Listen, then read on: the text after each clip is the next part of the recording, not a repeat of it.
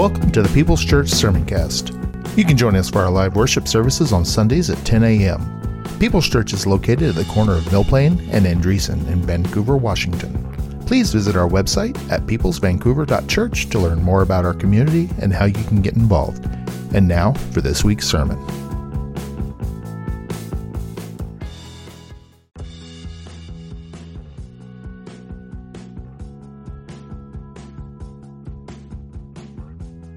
You're listening to the sermon cast from People's Church of Vancouver, Washington. You're invited to join us on Sunday mornings at 10:30 a.m. We're located at 6801 East Mill Plain Boulevard in Vancouver, Washington. For more information, visit us at peopleschurchvancouver.org. And now for this week's sermon. Sunday morning is my favorite time of the week.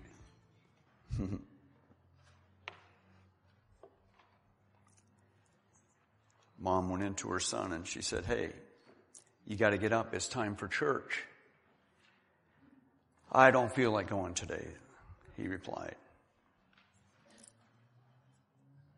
She said, Well, you have to go. You don't have a choice. He said, I just don't feel like. And she said, Well, you have to go. You're the pastor. the message today title is The Arena of Your Conflict and the Rules of Engagement. Can you, it's, it's so funny. It just uh, God has a, uh, God has such a sense of humor. And I don't sweat the little things. When you get to be as old as I have, you realize there are just some things that are just not worth the effort of um, getting upset about. Before I go on in it, is there anybody here that wrestled in high school?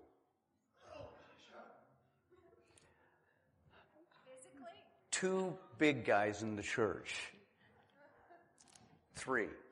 I got one over there more my size. Okay. Please stand by, Howard. This is totally, it's not spontaneous. I know what's going to happen, but if you work with me, we'll get through this. How good were you? Perfect. He's shaking his head. Um, I want you to go to Romans 8, 31 through 39. We'll read a little bit of scripture. Romans 8:31. Now, just a real quick backdrop. Uh, so since I've been here, or since Susan and I have been here, we've been primarily what I've been doing on Sunday mornings is just talking to you, teaching, preaching, whatever you want to call it. Been focusing primarily on the singular topic of the reality of the supernatural realm in the believer's life, in the, in the, in the follower of Christ's life. And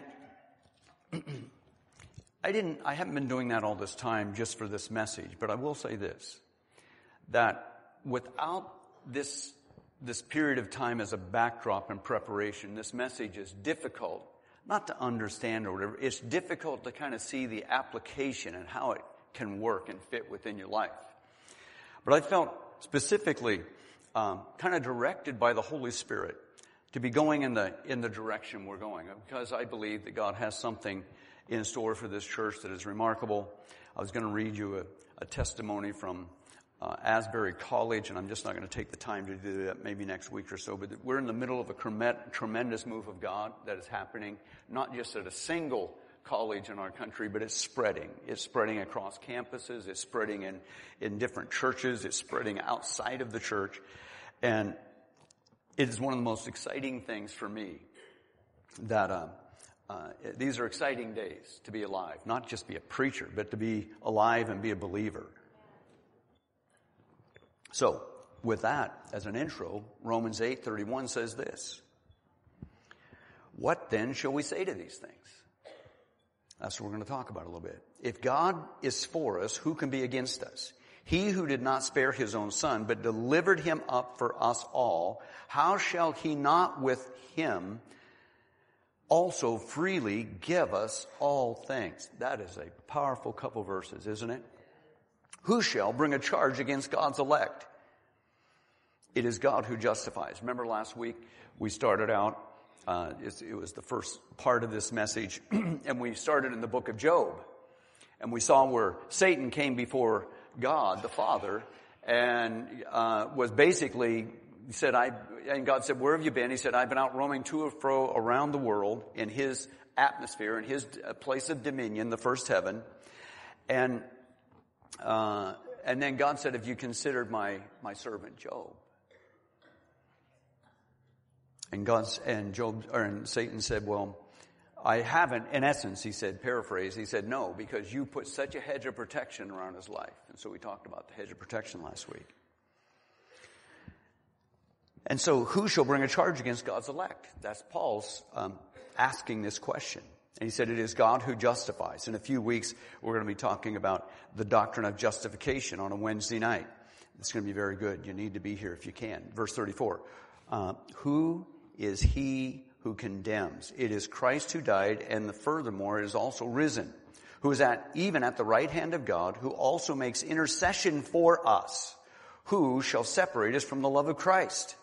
Shall tribulation or distress or persecution or famine or nakedness or peril or sword. As is written, for your sake we are killed all day long. We are accounted as sheep for the slaughter. Yet, in all these things we are more than conquerors. Somebody say, thank you Jesus. Yet in all these things we are more than conquerors through him who loved us. For I am persuaded, say I'm persuaded.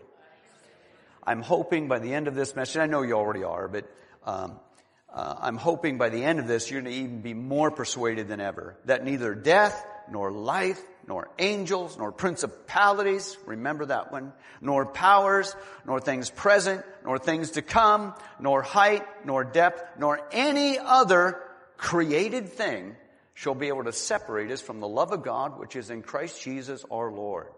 Say, thank you for the word of God. I want you to turn over real quickly to Ephesians chapter 6. Ephesians chapter 6. If you've been here, probably not, doesn't take too long, you will know that Ephesians chapter 6 is one of my favorite chapters. I've used it on a number of occasions so far. 610. Finally, my brethren, be strong in the Lord and in the power of his might.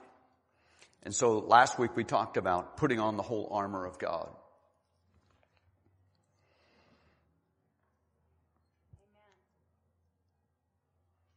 Put on the whole armor of God that you may be able to stand against the wiles or the schemes of the devil. For we do not wrestle, everybody say wrestle, against flesh and blood, but against principalities, powers, against powers, against the rulers of the darkness of this age, against spiritual hosts of wickedness in the heavenly places. So what I want to talk to you about today is your arena of conflict and the rules of engagement. Now, there were several guys that raised their hand that said they wrestled in high school. Uh, I picked the smallest one, totally spontaneously, because I'm a very wise and, and smart individual for what I'm getting ready to do. And it just so happened Howard, Howard got selected. So Howard, I want you to come on up because um, in wrestling, there's, there's two types of wrestling. And I believe Paul very specifically used this word strategically for reason. There's freestyle wrestling, which every high school goes through. That's what I was involved in within high school. And then there's Roman Greco wrestling. That'd probably be well, collegiate levels and professional levels. That's more the, the style that they use. Um, but I don't know, 500 years before Jesus, Roman Greco wrestling was like the sport of that, of the world at that day. Every citizen of Rome knew about it. The Jews knew about it. Paul knew about it. That's why he chose to use this, this analogy of what we're involved in, in the spirit. So I'm not going to go into a background or into the rules of wrestling, but I will say that in wrestling there are certain there are certain things that have to be maintained in order for it to be sanctioned. Number one, in order for it be the match to be done properly, uh, and we'll get into a couple of those in a little bit. But there are certain penalties if you do things wrong, and then there are certain points if you, that you gain if you do things right. Um, so in wrestling, let me see. How are you doing physically? Not too good today? Oh, good. I chose correctly. Let's move this thing to the back. I'm just kidding around. So, um, when you're getting ready to be in a wrestling match with somebody, take it easy on. We're not going to the ground. You know that. Where this is this is just all this is all fun and all this kind of thing. You love me, right? You've got a look in your eye that I haven't seen before, Howard. I, uh, yeah, that's where I'm a little concerned about. Uh, the thing about wrestling that is so uncomfortable in the spiritual dynamic, we're talking about the spirit. We're, we're, this is just a little physical thing we're going to do to illustrate a spiritual point. Remember that. spiritual point, not a physical. Um, wrestling is uncomfortably close. It's not us being a sniper at a thousand yards. No, wrestling's close. That's why it's so uncomfortable. Because it is uncomfortable being close to your enemy. You're not my enemy, you're my friend, right? Yes. But your opponent. so, let's take, let's take the neutral position. Okay? The neutral position, you're in a, you're in an arena, you can only, you have to stay within, on the mat. And I haven't, this is totally spontaneous. I haven't given Howard any, any prep at all in it. So the neutral position is where you face off with each other, you kind of go a little bit low, and you'll put your hands down. that's, that's what evolved out of Roman Greco uh, wrestling, was boxing. We're not going that far ahead, okay? And, uh, but in a wrestling match, before the match starts, I mean, you're close. You're eye to eye. You're looking at your opponent. Already I'm trying to pick out his weaknesses and he doesn't have any. It's concerning to me. But you stay as low as you can. The ref will get the start and then you come in direct physical contact and you're looking. That's very good. Thank you. I didn't, I didn't know if I was going to land up over there if you made a quick move. Just stay here.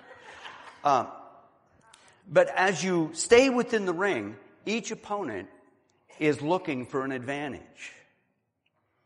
And if you are distracted in the midst of that match, you will end up losing points. But here's one of the here's one of the things that that I wanted to do this about and bring it to uh, this first point is that because it's such a physical thing, it's a one-on-one thing. Yeah, the coaches can be there and they can give you pointers. Uh, your girlfriend might be in the stands saying, I know you can get him, baby. And, uh, and all that kind of thing. Your friends are just, you know, mocking you, doing whatever. But wrestling, you have to stay engaged. If you continually try to avoid or back off, you get a passivity penalty. And when you are penalized in a wrestling match for being passive, you're not in a neutral position now.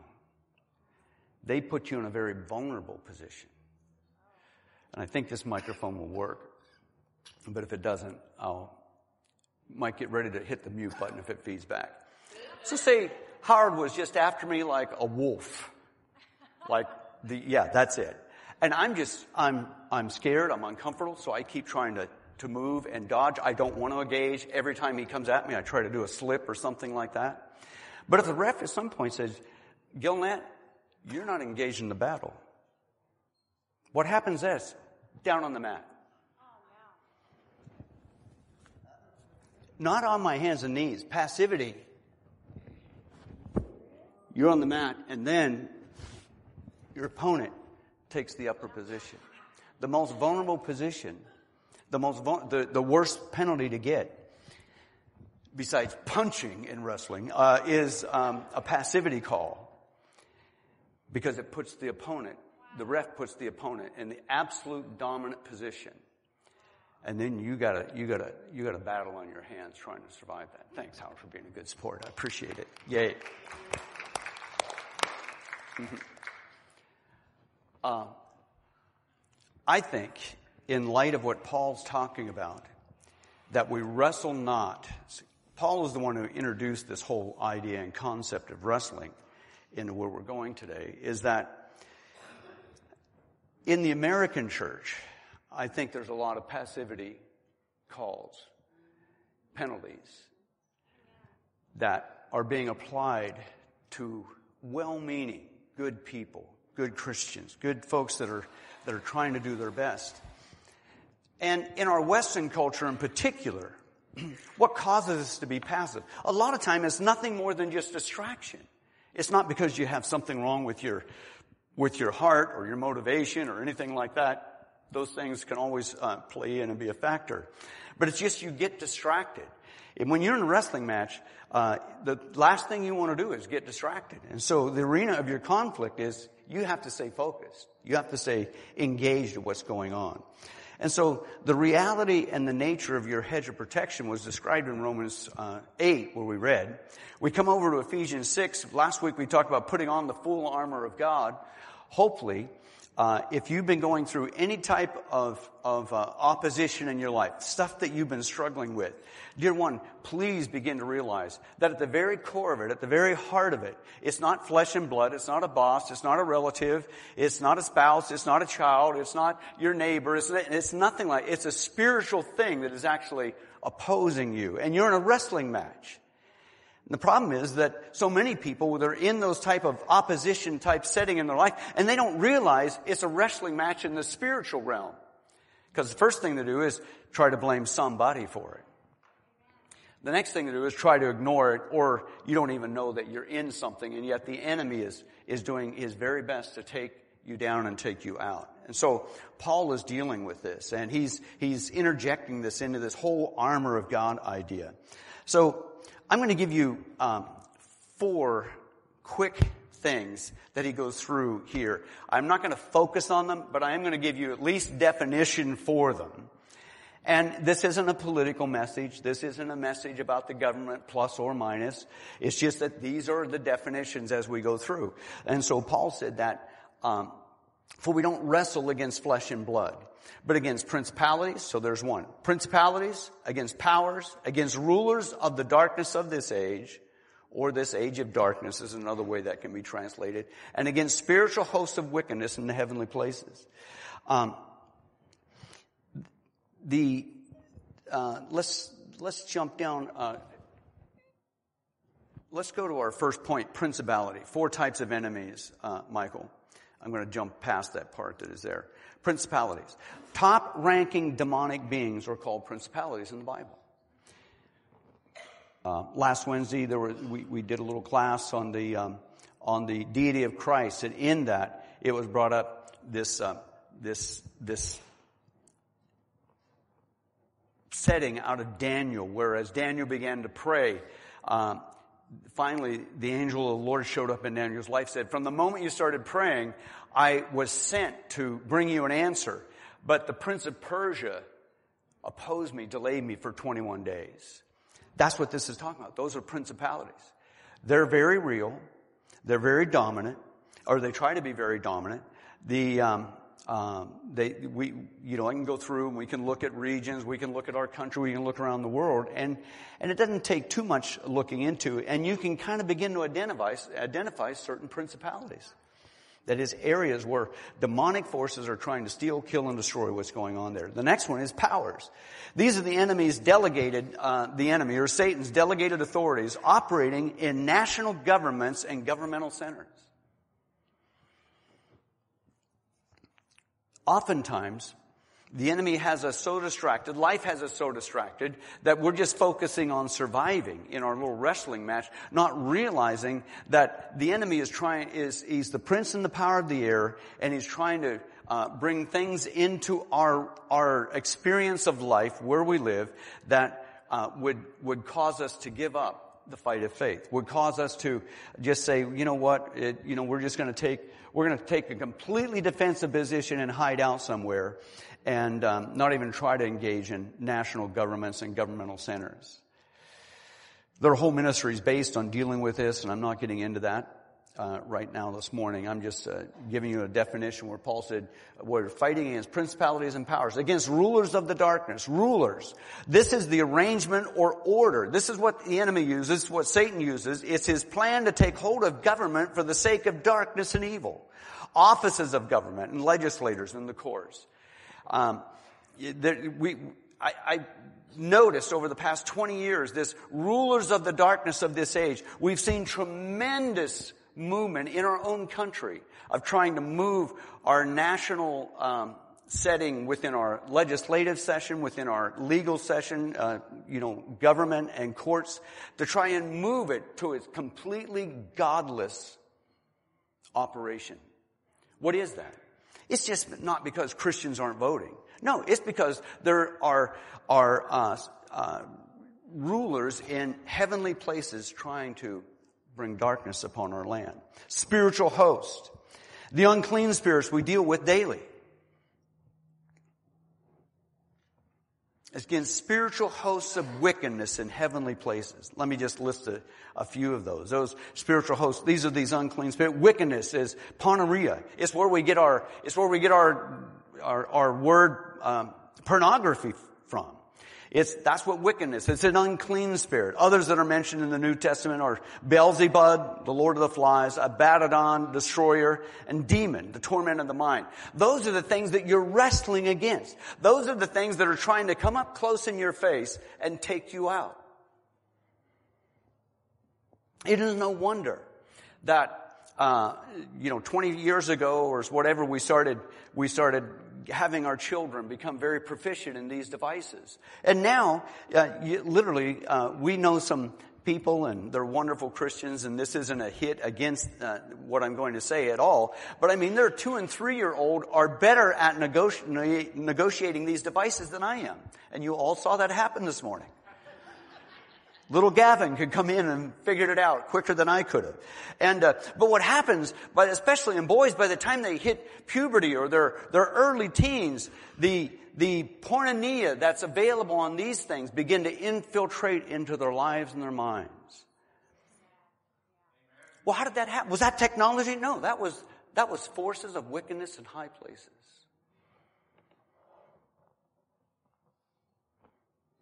And so he goes on and he said that, um, that we battle against these rulers. We battle against these things and against spiritual hosts of wickedness in heavenly places. So a couple things that we need to understand in this battle is the place of battle. That it's in a heavenly realm. It's in a realm that's in the spiritual realm. It's in the supernatural realm. If you've ever had something you've been trying to deal with that you wish didn't have a stronghold or a place of influence in your life, and you've gone through the cycle of you give your very best, you do your very hardest, you do whatever you can, and yet you find yourself continually falling back into it. Paul said he did that. Remember? He said, those things that I wish I did not do, he said, those are things I just keep finding I drawn back. And those things that I know I should do, he said, those are the very things that I find I have difficulty dealing with. That's just humanity. That's why Jesus came. So there's, there's this battle, this place of battle. It's in the spirit. And the thing about the place of battle in the supernatural realm is the lighting is bad and the place is not natural. See, the devil loves to operate in darkness. So those areas that are secret or held out away from the light of the gospel and the, and the presence of God, those are the, that's the arena where the, the, the devil loves to come against you at. Now I want you to go over to Joshua chapter 5 verse 13. So that's some of the things that are going on. I mean, we could take a long time, go through, explain all that about why our world is the way that it is, because the prince and the power of the air is doing everything he can to bring his influence of darkness and wickedness upon every human being on planet earth.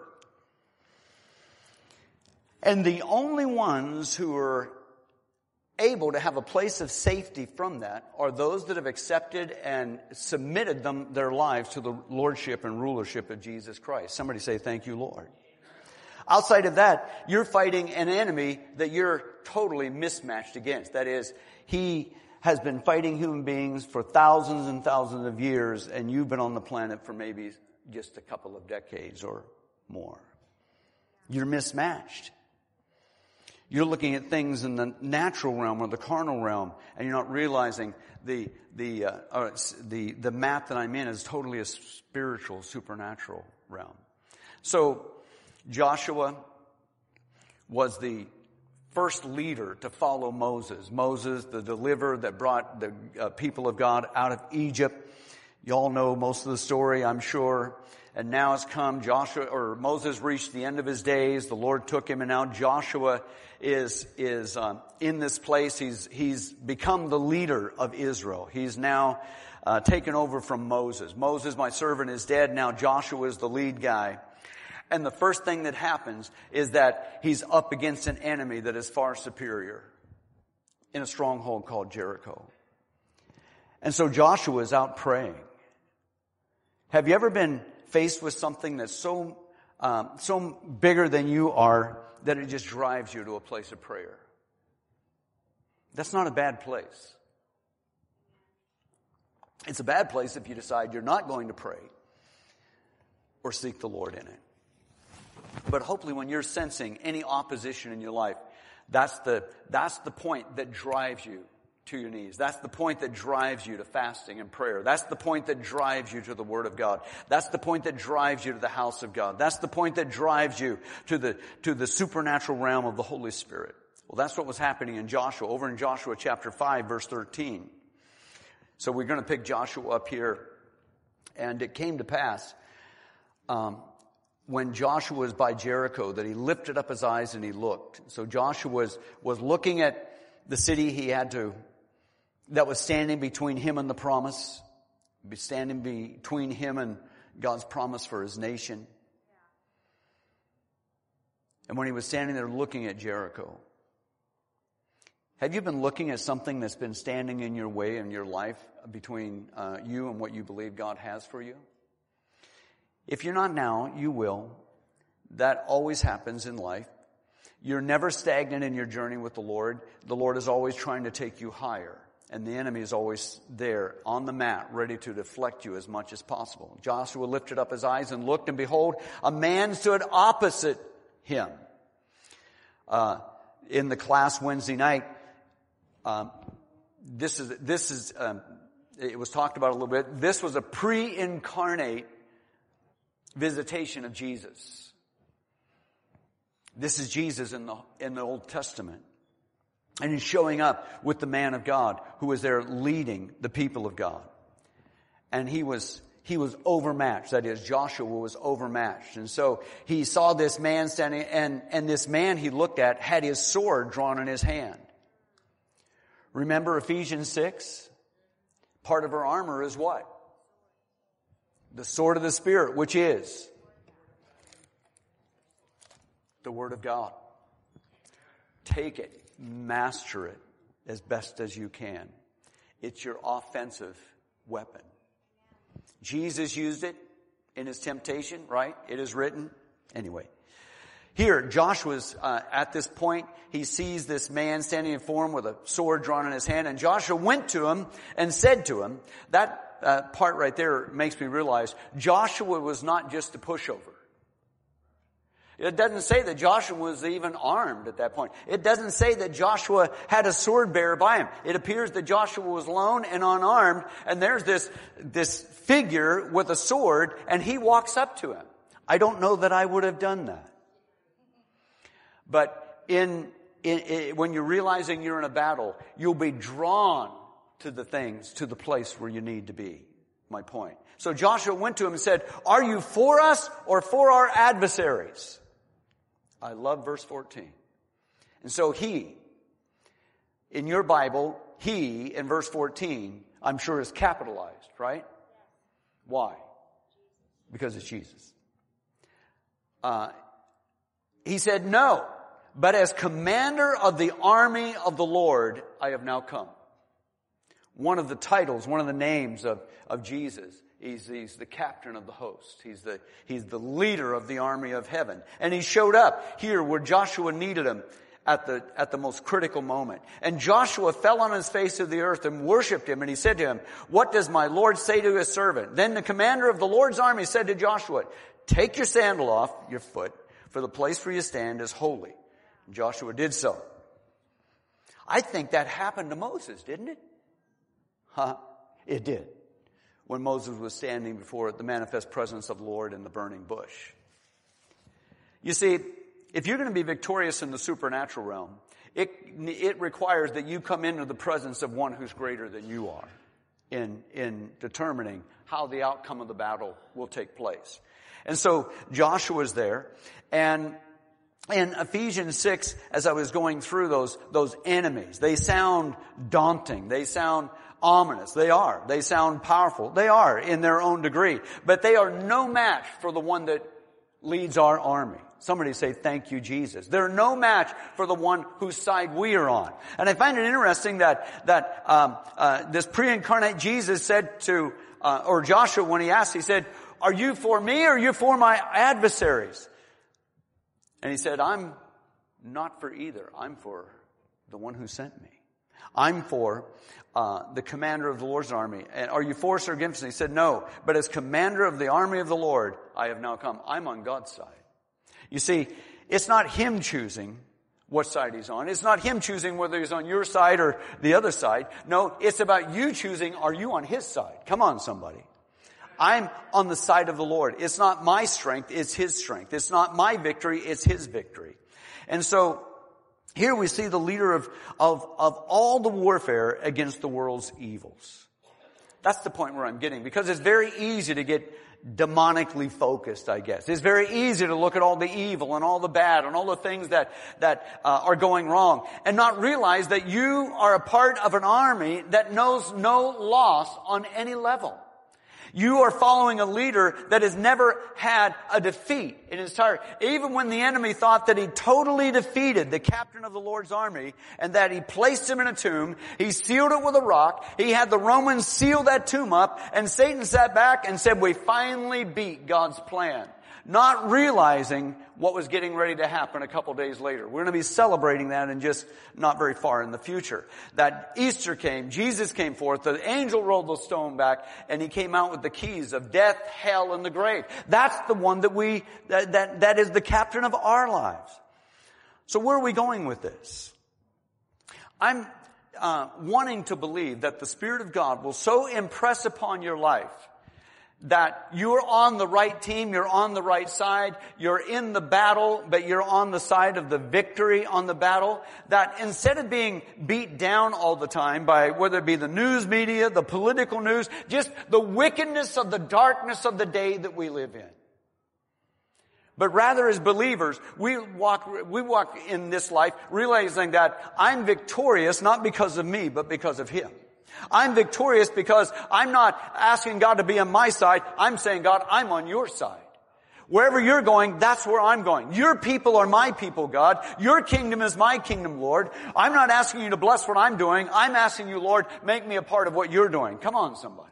I want to be in the middle of what God is doing in the world that we live in. I'm not, I'm not going to go into a lot of detail on this, but I'm going to share just uh, the last couple minutes something that the Lord has been doing in our lives in literally the past month or two. And we've been talking about it. We've been announcing it. Some of you have been signing up for these various things, but I want to tell you what's been going on behind the scene in the spirit realm.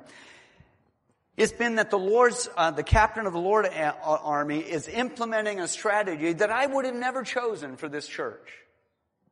I'm going to talk to the men's meeting Monday night and I'm going to ask them, I'm going to invite them if they'll pray for me as, as intercessors over, over my life. Because it was just a few weeks ago I began to realize, God, you're doing something, number one, it's surprising to me what you're doing. Because I would have never chosen this. I had a couple ideas about what to do when I got here, but um, uh, the Lord's doing something different. Hopefully you're encouraged that I at least had a couple of ideas what to do when I got here. uh, this is a strategy that many pastors employ, uh, but I just, I haven't in the past and I never thought about doing it here. But becoming connected and engaged in the secular community and the political community of, of the, of the place where you minister. It's usually not my thing. I don't consider myself particularly good at it. I have absolutely my own political beliefs and, and, um, I, I, vote the Bible. I stand for those things that are right and just and true and those kind of things. And um, but I don't try to insert myself into that world. I try to pastor the flock of God. But it started a few weeks ago um, when, and I don't even know how it all happened. We got, but we, I, we, we were made aware of and received an invitation to look into reading buddies. And that's a great thing. It's about the children. And I love children and, and, and all of that. Uh, not really realizing what was really happening behind that. Because I didn't know anything about Reading Buddies. I figured it was a national program, probably run by a church or a Christian group or something like that. It's not at all. Reading Buddies was formed by a retired businessman, a very, um, um, a, a, very good man in this community in Vancouver, and and he started this uh, ministry. Really, it, it, it's a program, is what he would call it, and um, but he's in circles that I would never be in and this church or most churches would not, by virtue of the ministry of the church, find themselves in. But because we signed up for it, Susan and I said, well, even if nobody else signs up, we'll sign up for it and go be a reading buddy. To our, not amazement, I, I know you folks well enough to realize, oh, they'll, they'll respond. Well, but to my amazement, what I found out a couple weeks ago, or, or since last week, is that uh, more people responded to this church saying yes to that and become involved in it than any other church in town. I was, I was shocked. I just figured there's a lot bigger churches than us. But one thing that they don't have is a Susan, who's really has a supernatural ministry gift of cheerleading, and that's her gift, and uh, and she cheer led it, and you all signed up. But because of that, I get an unusual invitation a week ago Hey, will you come join me? And it was this businessman.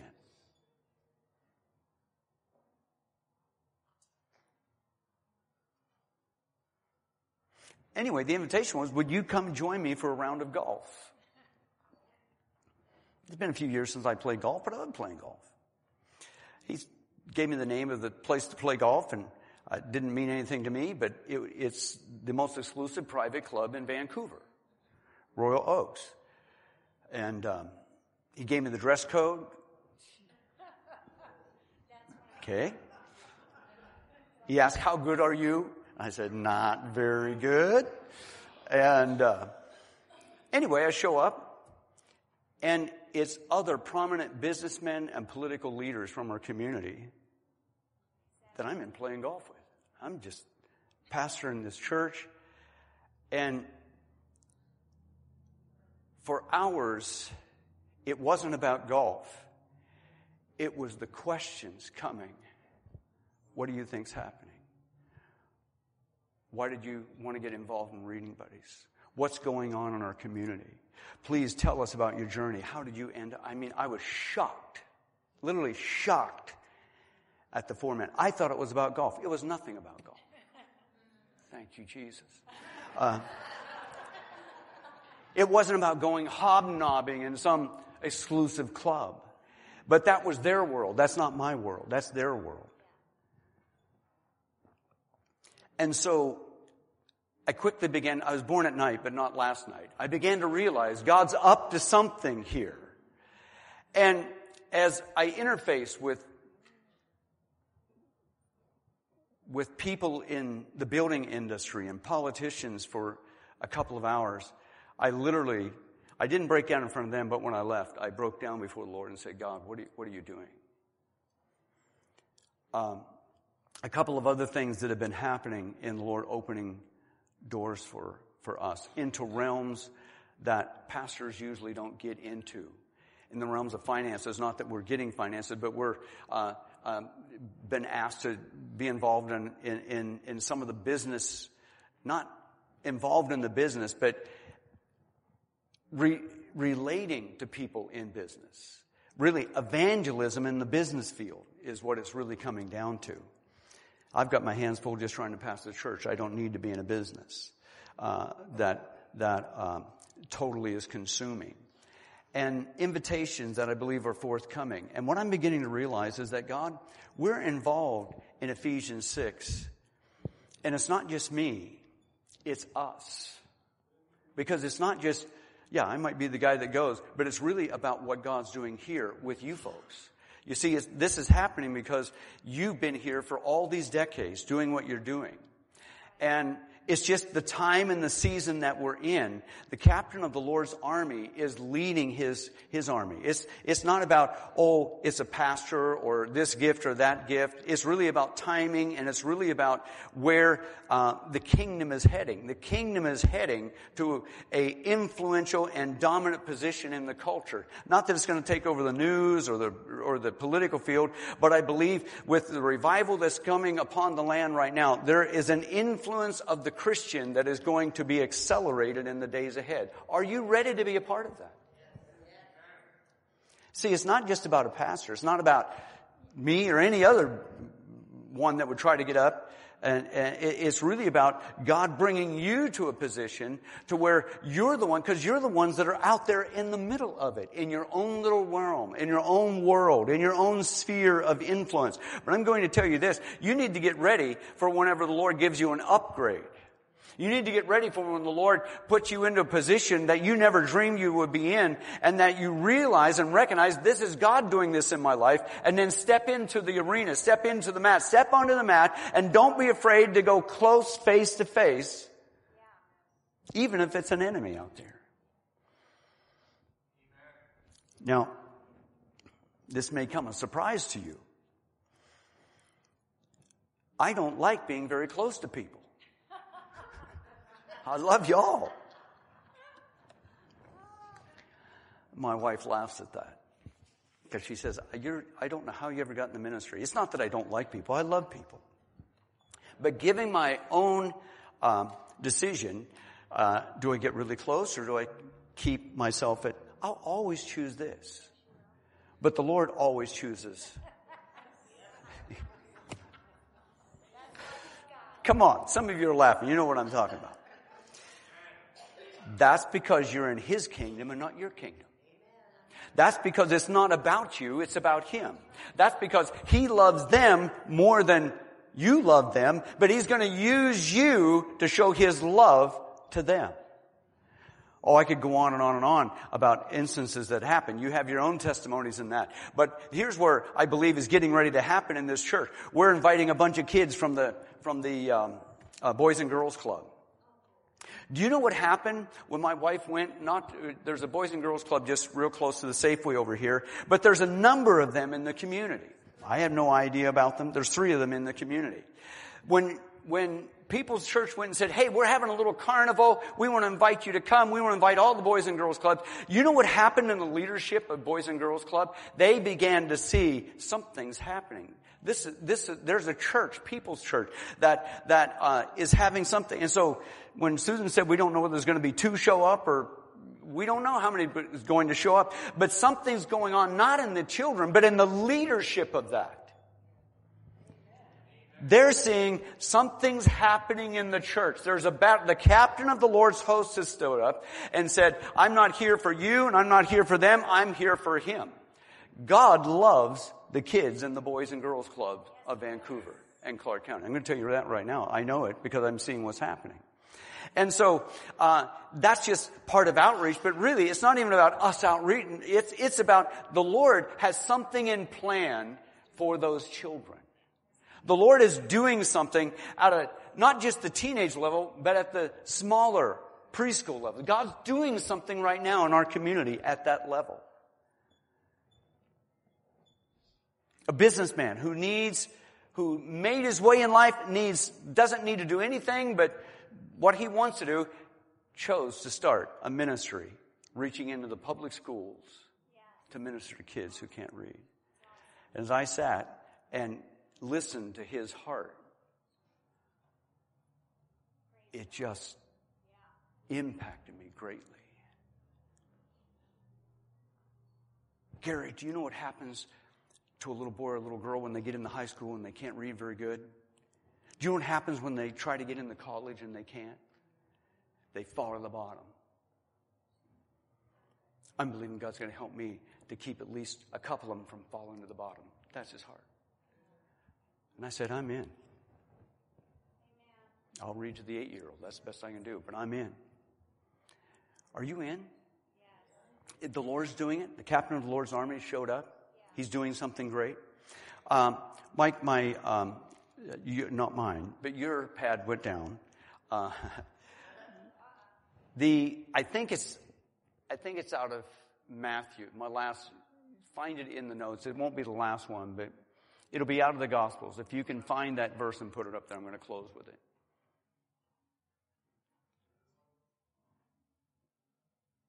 There we go, right there. John 16:33. These things, this is Jesus. These things I have spoken to you that in me you may have peace. When you start talking about spiritual warfare, sometimes it freaks people out and they're just this is the words of the captain of our army. This is the one we're following. He said, These things I have spoken to you that you may have peace. What's, what's Jesus' greatest plan for your life in the middle of turmoil or any other thing you're going through is that you would have peace. I spoke, Jesus said, I spoke these things so that you would have peace. I don't care what you're going through. I don't care how bad the battle looks. I don't care how close you are to that opponent, opponent in the ring and how, how aggressive he may be against you. I am here in your life so that you may have peace. Peace in the middle of turmoil is one of the greatest markers of that you are a follower of the captain of the Lord's army. He gives you peace in the middle of it. And he goes on and he said, in the world you will have tribulation. Do you have the little definition for that on that screen? Tribulation. Tribulations. Pressure. Pressing anything that burdens the spirit. Jesus said, in this world, you're going to have pressure. You're going to have things that press in on you. You're going to have things that burden your spirit. He said, in the world, you're going to have that. And so if we try to say, oh man, uh, I'm, I'm, a follower of Jesus and that means I, I, I'm not going to have any of that. That's not what Jesus said. Jesus said, you're going to have that. Peter said, don't think it's strange concerning these fiery trials as though some strange thing has come upon you. You're in the wrestling match. You're in the ring. You've got an opponent. Be engaged. Be about it. Be ready to say, I, through Christ I can do all things. He said, the pressure's going to be there. But he said, I've given you my peace. Peace. Joined with rest. That is, he, in the middle of battle, he's going, here's the thing is, it, in a regular wrestling match, yeah, it's you against your opponent, you're wrestling, but in the wrestling match we're involved in, we have to show up, we have to get in the ring, we have to stare the enemy in the face, but Jesus is the one that strengthens us right in the middle of the battle. He enables us to overcome. As a matter of fact, He gives us rest when we're right in the middle of the fight. You want to know what scares an enemy? Is when he sees you don't sweat the battle that's coming up. That's what stresses the enemy out. He said, I'm going to give you peace, join with rest. And then I'm going to make you overcome, subdue, prevail. If you're in the middle of anything that's bigger than you are, I'm going to ask us all to stand. Jesus is going to give you that ability and that anointing to overcome, to subdue the enemy and prevail. And it's not so that, it is so that you will be have a measure of victory in your life and live in victory as a believer. But it's also the testimony of those who follow Christ that as we follow Jesus, He fights our battles for us. If you're fighting a battle this morning, and there is no shame or sin in fighting battles, none. Hmm. If you're fighting a battle and you want prayer, I'm going to just open the altar. I'm going to ask you to come. I'm going to take a few minutes and we're going to pray and we're going to dismiss the service. But I, I want to pray for you individually, specifically. I don't know how many will come, but I'm going to go down and pray for each one of you. If you're in something that's bigger than you are, you need a measure of victory to come in upon your circumstances. I want you to come. It's not me asking you, I'm believing the Holy Spirit. So if you're feeling, oh, should I or shouldn't I? Take a step of faith. Take a step and just step out and see what the Lord will do in your life. You're in the middle of something that's bigger than, than what you had the ability to, to take care of in your own strength. I want you to come. I'm going to give you just another moment or two, and then we're going to pray. You're in the middle of something that you're saying, in my best efforts, it's still bigger than I am.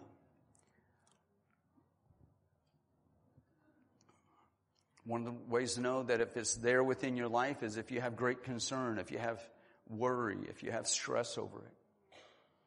Jesus said, I'll give you my peace, and I'm not going to give it to you like the world gives it to you.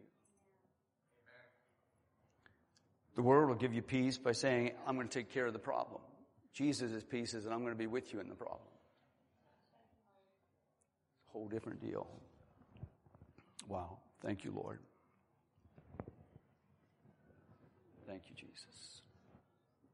Each of you in your own way, just begin to surrender yourself to the Lord right now just maybe shut your eyes. Just say, Here I am, Lord.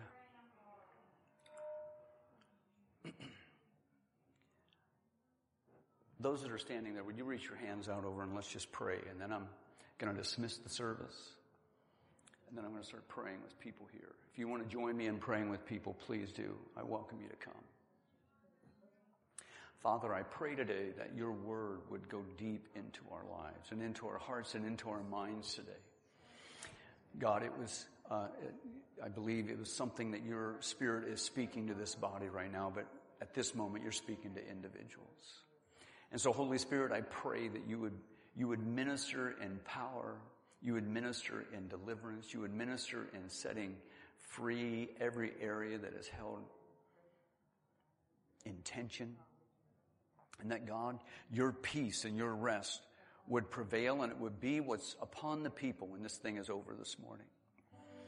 I bless the people as they go and they're weak, that Lord, they would be overcomers, they'd be more than conquerors. Lord, they're the head and not the tail, they're above and not beneath. So Lord, I pray that your people would go and spread the good news of Jesus and share the light of the world with people. Be salt and light in the world that we live in that is so dark.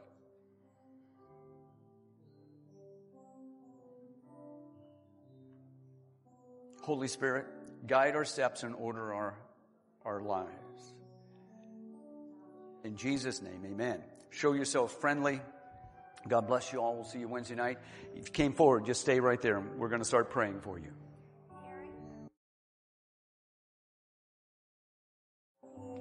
Hey, if you're a visitor, we've got a little visitor's pack for you, and I'd like to meet you before you leave.